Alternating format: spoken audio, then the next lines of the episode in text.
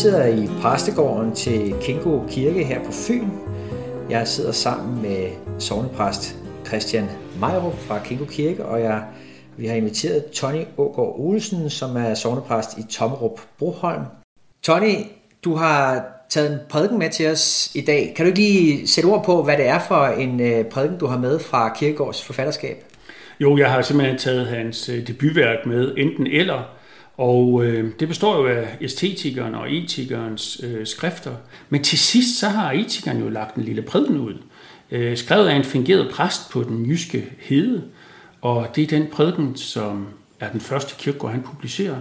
Og det er den, jeg har tænkt at tage fat på i dag. Så enten eller rummer faktisk en, en, en prædiken, det vidste jeg faktisk ikke. Øh, øh, jeg tror egentlig, det mest kendte, de her opbyggelige taler, af dem vi de fleste har læst. Så enten eller rummer faktisk en, en lille prædiken her, som er til hvilken søndag i kirkeåret?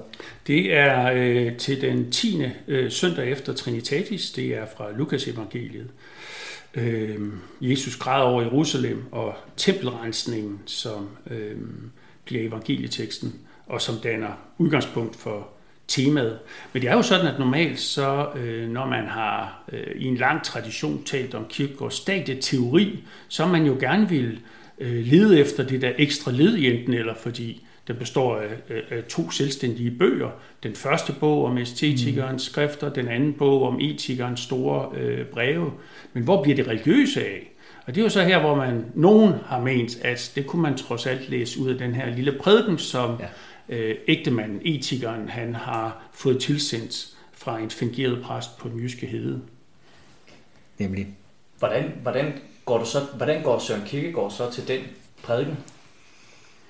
Jamen, øh, det er en øh, tematisk prædiken, som Kierkegaard har lært det på pastoralseminaret. Mm. Øh, en tradition, der går tilbage til hans helt store forbillede, kan man sige, i hvert fald som, øh, som prædikant. Biskop Mønster, som han har rost hele vejen igennem, og som satte en helt ny standard for, hvordan man skulle prædike. Kierkegaards prædikenstil er øh, bygget op som sådan en mønsterprædiken. Og det har man kunne se, når man øh, læste den. Den fik meget ros i, øh, i enten eller ja, anmelderne, som jo nok så, at der lige var stukket den her lille øh, prædiken ind til sidst. Det var jo et forsøg på at øh, puste sig op i det her format, som Goethe med hans Wilhelm Meister, som, hvor værket består af alle de her forskellige slags genrer, men selvfølgelig også en prædiken. Så hvad er det, der præger lige præcis den her prædikenstil her, som Kierkegaard ser hos Mønster? Hvad er det nye ved den? Det er, at det er en stil, som øh, taler til individet, tager udgangspunkt i individet, øh, tager fat i de øh, principielle, øh, teologiske eller menneskelige, eksistentielle problemstillinger, som har fat i, kan man sige, det universelle, der ligger i øh, det at være menneske, og, øh, og som altid søger på alle måder altid søger det øh, opbyggelige. Det opbyggelige er det kristne, simpelthen. Øh, uden, uden det opbyggelige er det kristne slet ikke til stede, vil Kierkegaard sige. Men kan du prøve en gang så at sige, hvordan får vi så, øh, øh, hvordan kommer det til udtryk specifikt i den her prædiken her fra enten eller, som vi har her. Hvad er temaet i den her prædiken her?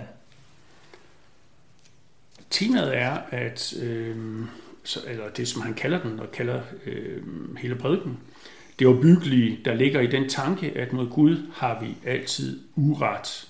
Mm-hmm. Og det er selvfølgelig et paradoks, som han skal øh, ja.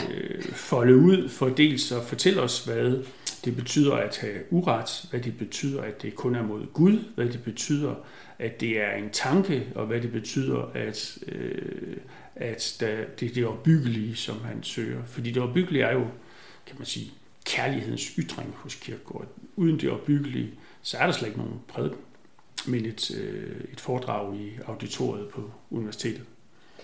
Tony, du nævnte det der med, at øh, der var nogen, der anmeldte den som en prædiken. Så, så selvom den er trygt i det her filosofiske værk, så, så blev den egentlig, altså der ikke været nogen tvivl om, at den havde ligesom formen som en prædiken. Det kunne ikke misforstås. Nej, det har ikke været misforstået. Øh, altså, så Wilhelm, han skrev direkte, øh, han skriver to lange breve til sin unge æstetiske ven, som er på afveje, som han gerne vil øh, føre bort fra fortvivlelsen. Netop fører han bort fra øh, det at forholde sig tænkende og æstetisk og interesseløst til sin omgivelse, men får ham ind på, på hvad skal vi sige, på, på hjertesporet. Og øh, selvom han har skrevet to lange breve, så stikker han lige den her prædiken med til sidst, i håb om, at den også kan gøre en virkning på den unge øh, æstetiske ven. Og jeg tror faktisk, at lige præcis den her øh, prædiken med temaet, det var byggeligt, der ligger i den tanke, at mod Gud har vi altid uret, vil være et perfekt svar eller en perfekt læsning til forfatteren af Forførens dagbog. Så mod Gud har vi altid uret.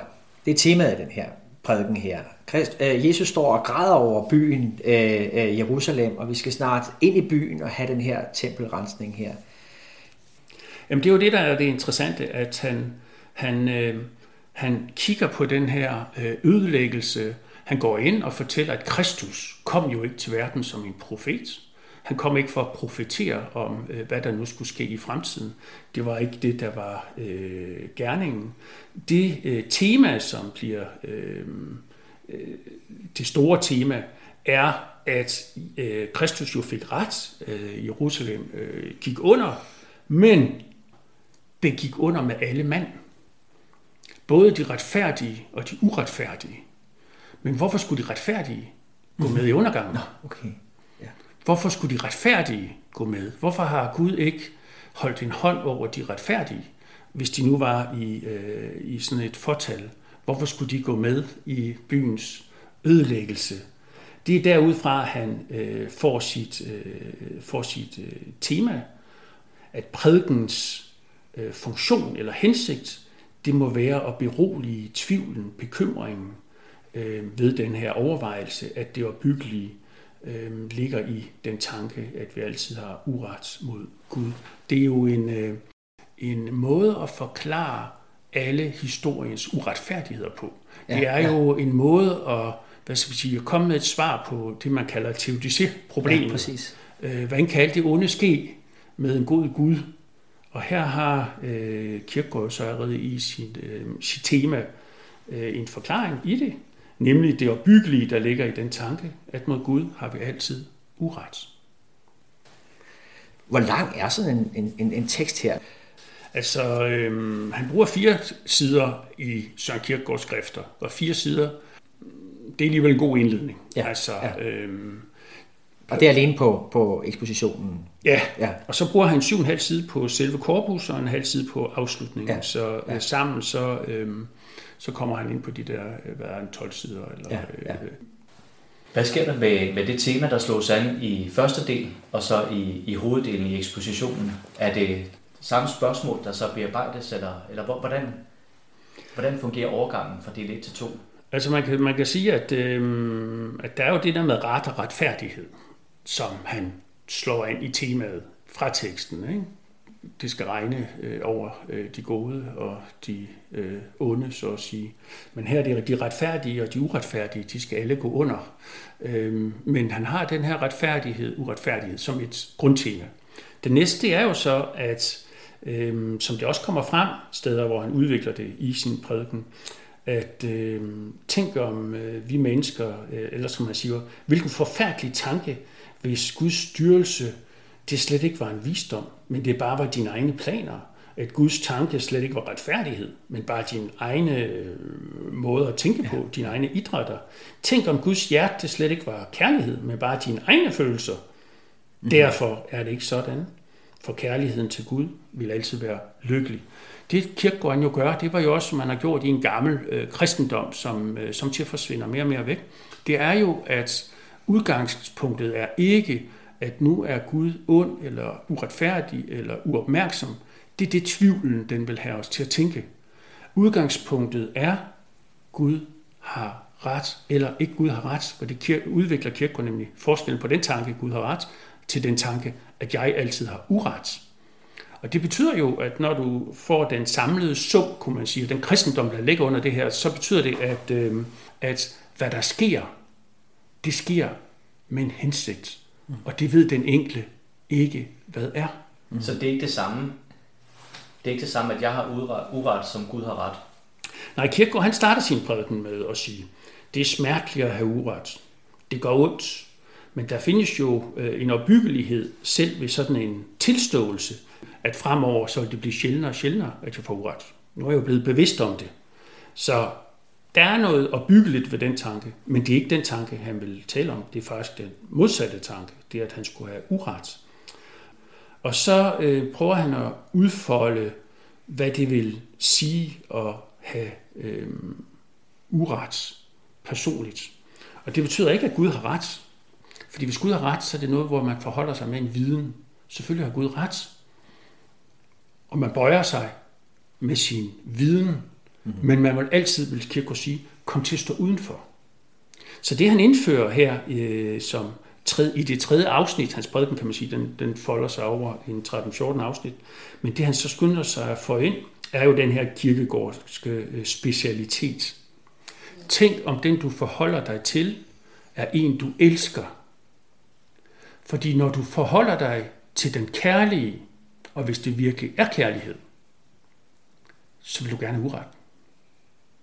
Det er kærlighedens væsen gerne at ville have uret mod den elskede at den elskede gerne må få ret. Mm-hmm. Det er jo Kierkegaards kærlighedsting, og det, den ser man overalt. Kierkegaards analogi til tro, kærlighed og den slags ting, er jo de forelskede. Troen er en forelskelse, det er en kærlighed. Øhm, og, det, og det er derfor, at øhm, den er en hjertekvalitet, og ikke en hjerneerkendelseskvalitet. Og det bliver et tema også i, i prædiken. Man kan ikke begge to have ret. Altså er, er det en nødvendighed, at den ene har ret, og så den anden uret? Og så er det bedre, at jeg har uret, og den jeg elsker har ret? Kirkegaard, han, øh, det, er jo, det er jo altid det interessante, når man ser gamle teologer, øh, prædikanter, øh, når de taler. Det er jo altid, hvad de forudsætter. Og man må sige, at Kirkegaard han har høje tanker om kærligheden øh, her. Han vil forudsætte, at når man elsker, når et menneske elsker et andet menneske, nu er han jo så, så venlig at sige, at det er en kvinde, så når han øh, har uret mod hende, eller gør hende uret, så vil hun øh, forsøge at, at få den uret væk. Det må kunne forklares. Det, det, der må være en fejl i ham. Hun må tage det på sig. Det, det er hende, der har uret. Den elskede skal øh, løftes, og vil blive løftet i selve kærligheden. Øh, det vil være en modsigelse at elske en, vil Kierkegaard sige, øh, og samtidig med, at den, man elsker, gør en øh, uret. Det er lige omvendt. Men fra det her forhold, menneske-menneske imellem, løfter han der sig så op til forholdet til Gud. Og forhold til Gud, det ligger jo i en, en god kristen tradition. Det står jo i skrifterne, at man skal elske Gud af hele sit hjerte. Ikke af hjernen, men af hjertet. Øhm, og man skal elske sin næste. Men Guds kærlighed bliver så ligesom det her tema, der bliver det opbyggelige. Og så har han ligesom fået løftet den over på et andet gebet, at have uret mod Gud er noget andet end, at Gud har ret. Hvis Gud har ret, så er det noget, du kan forholde dig det med din hjerne. Gud, den almægtige himlen, så jorden mm. skaber. Det er noget, du kan forholde dig til og selv stå udenfor. Men at du selv har uret ved Guds gerning, ved det, du ser sker, ved styrelsen, skæbnen, hvad du vil kalde det, det er jo et forsyn, så hvis det er Gud, der øh, inciderer de her ting, det er jo, at du ydmyger dig selv af kærlighed. Det er jo en bevidst valg. Du gør det af kærlighed. Så uretten gør, at du går i rette med dig selv? Ja, det kan du sige. Altså, kærligheden gør... Kærligheden, ja. Kærligheden, hjertet, dit hjerte gør, at du må have uret. At du må have uret. Og derfor gå i rette med dig selv. Du kan ikke gå i rette med Gud. Du skal gå i rette med dig selv. Ja, det her, det er, øh, kan man sige, det modsatte af at skælde ud på Gud. Det er ikke den slags ja. øh, teologi. Det her, det er, man bøjer sig, øh, man bøjer sig øh, for Gud. Der var jo en, øh, en af de her raptekster, vel, øh, helt moderne. Jeg bøjer mig ikke for nogen, undtagen Gud, den almægtige. Og det kan man sige, den har vi allerede øh, her. Man bøjer sig for Gud, den almægtige, men man bøjer sig på den måde, at for Gud, og jo kun for Gud, og på grund af kærligheden til Gud, har man altid uret. Og det er fordi, det er på grund af kærlighed, at det har en øh, opbyggelighed i sig. Faktisk gør Kierkegaard den øh, sjove distinktion, at han siger, at det opbyggelige, øh, det opstår ikke øh, i alt det, som man nødsages til at erkende. For eksempel, Gud har altid ret. Men det opstår øh, altid kun der, hvor du ønsker at erkende det. Det er noget, du ønsker. Du ønsker, at den elskede har ret, eller du ønsker, at du har uret i forhold til den elskede. Det er ikke noget, du ved, det er noget, du ønsker. Det er noget, du ønsker. Ja, så der er en modalitetsforskel der også. Der er en modalitetsforskel, som ligger i, øh, at det er en hjertekvalitet, vi taler om. Der, er- du, du flytter over i anden gebet. Det er noget, der er ønsket. Men, kan, man, kan, man, kan, man, kan man ville det? Jamen det er jo det, Kierkegaard han vil øh, sige, fordi du flytter dig over i frihedens øh, gebet, i kærligheden, den fri viljes gebet. At ønske noget, jeg vil ønske, at han har ret, det er kærlighedens udtryk. Så Kierkegaard han får det at have uret øh, flyttet over på det gebet, hvor lige præcis, og det er jo sådan det, der går op i pointen i overskriften, at det opbyggelige ligger. For det opbyggelige, det ligger kun i friheden og i kærlighedens væsen ved selv at have uret, fordi man ønsker, at den anden har ret. Og det afsluttes jo i en paranatisk del til sidst her. Hvordan, hvordan, hvordan, hvad, hvad, hvad, hvad betyder det så? Altså, øh, hvad er det, vi skal gå ud med her? Øh, øh, er der en sendelse i den her prædiken? Er der, hvordan afrunder han det her øh, øh, øh teologiproblem, han har behandlet her, og, og, og den behandling af forholdet mellem ret og uret til den elskede? Man kan sige, at Kierkegaard, han, øh, midt i sit korpus, der indføjer han øh, en, øh, en dobbelthed. Han spørger, hvad er så det opbyggelige i den her øh, tanke, eller hvad kan det opbyggelige?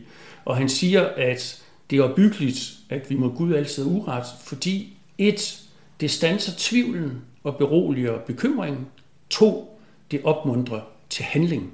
Og det er de to ting, som han, vil, øh, som han så lægger vægt på.